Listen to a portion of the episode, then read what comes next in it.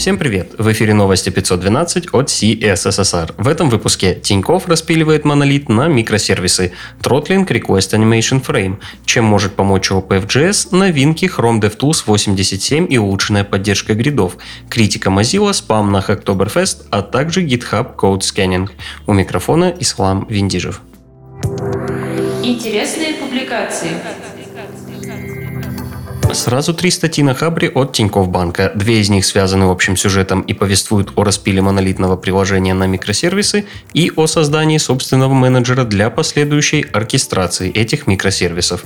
Еще одна статья посвящена полезным хитростям и лайфхакам TypeScript, которые по утверждению автора позволяют масштабировать кодовую базу до бесконечности. В блоге V8 появилась статья об Indicium. Это анализатор в виде веб-интерфейса, позволяющий в реальном времени выполнять отладку, отслеживание создания и анализ инлайн кэшей. Уже знакомые нам по недавним релизам V8 и TypeScript фичи могут стать следующим стандартом спецификации JavaScript. На actuality.com Аксель Раушмайер собрал все пропозалы последних стадий, которые с высокой вероятностью окажутся частью ES 2021 в следующем году. Оказывается, Request Animation Frame не всегда может выполниться, что приведет к заметному тротлингу анимации. Существуют ситуации, когда браузер не гарантирует вызов этого метода перед анимацией. О том, что это за ситуации и каким образом тут замешаны политики конфиденциальности, читайте в статье Мэтта Перри. На CSS Tricks вышел OnGrid о применении концепции объектно-ориентированного программирования в JavaScript. Статья разделена на четыре части – конструкторы, классы, прототипы и фабричные функции. В статье будут сравниваться варианты инкапсуляции с классами и фабричными функциями, будет сравниваться использование подклассов с классами и фабричными функциями. Часть статьи будет посвящена работе с событиями, вся теория сопровождается практическими примерами. Тимми Омуэни на Smash Magazine выложил статью, посвященную обзору непопулярных, но эффективных инструментов для разработки на Vue. Речь пойдет о Vuex Persistent Date для работы с состоянием и о VueLidate инструменте для валидации форм. Перенесемся на 5 лет назад, в 2015 год. Sublime Text начинает потихоньку сдавать позиции самого популярного текстового редактора после релиза Atom. В тот же год на сцену выходит VS Code, который пошатнул положение как Sublime, так и Atom. По состоянию на 2020 год VS Code самый популярный текстовый редактор. Историю развития редакторов и историю восхождения VS Code на пользовательский Олимп читайте в блоге Робина Клина. Новости релизов. Неделю релизов открывает фикс-релиз Firefox 81.01.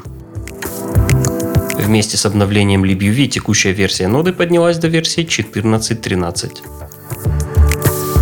В Laravel 8.7 у класса RateLimiter появились методы, ограничивающие объем трафика по заданному роуту, а у HTTP клиента появился метод onError.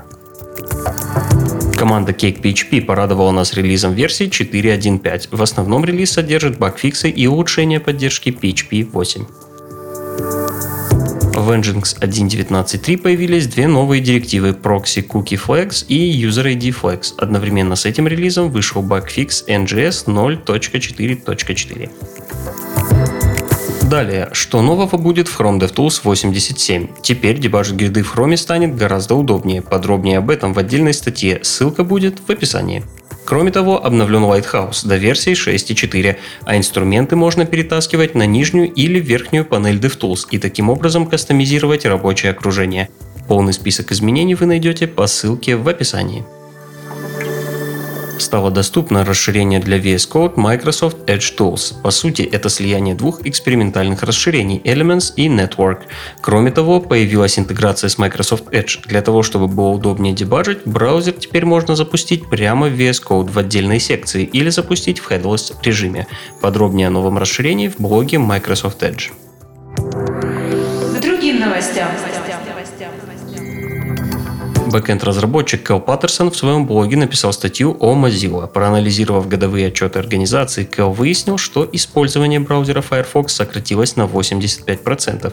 При этом руководство компании стало получать в 6 раз больше денег за последние 10 лет. В статье критика компании, интересные детали ее организации и финансирования. Mozilla и заявленные ей цели на фоне статьи выглядят далеко не так хорошо, как этого хотелось бы компании. Из-за начала Hacktoberfest Open Source столкнулся с настоящей волной спама. На YouTube появилось видео, где было показано, как можно очень просто заработать заветные 4 pull реквеста. Из-за этого репозитории оказались завалены pull реквестами с минимальными и бесполезными изменениями. Большая часть плохих спам pull реквестов была отслежена и не засчитана участникам. DigitalOcean отреагировала на странице ивента и представила обновленные правила участия и подачи pull реквестов. Теперь проекты могут участвовать в ивенте по желанию. Для этого необходимо пометить репу меткой Hacktoberfest. Ссылка на обновленные правила будет в описании выпуска.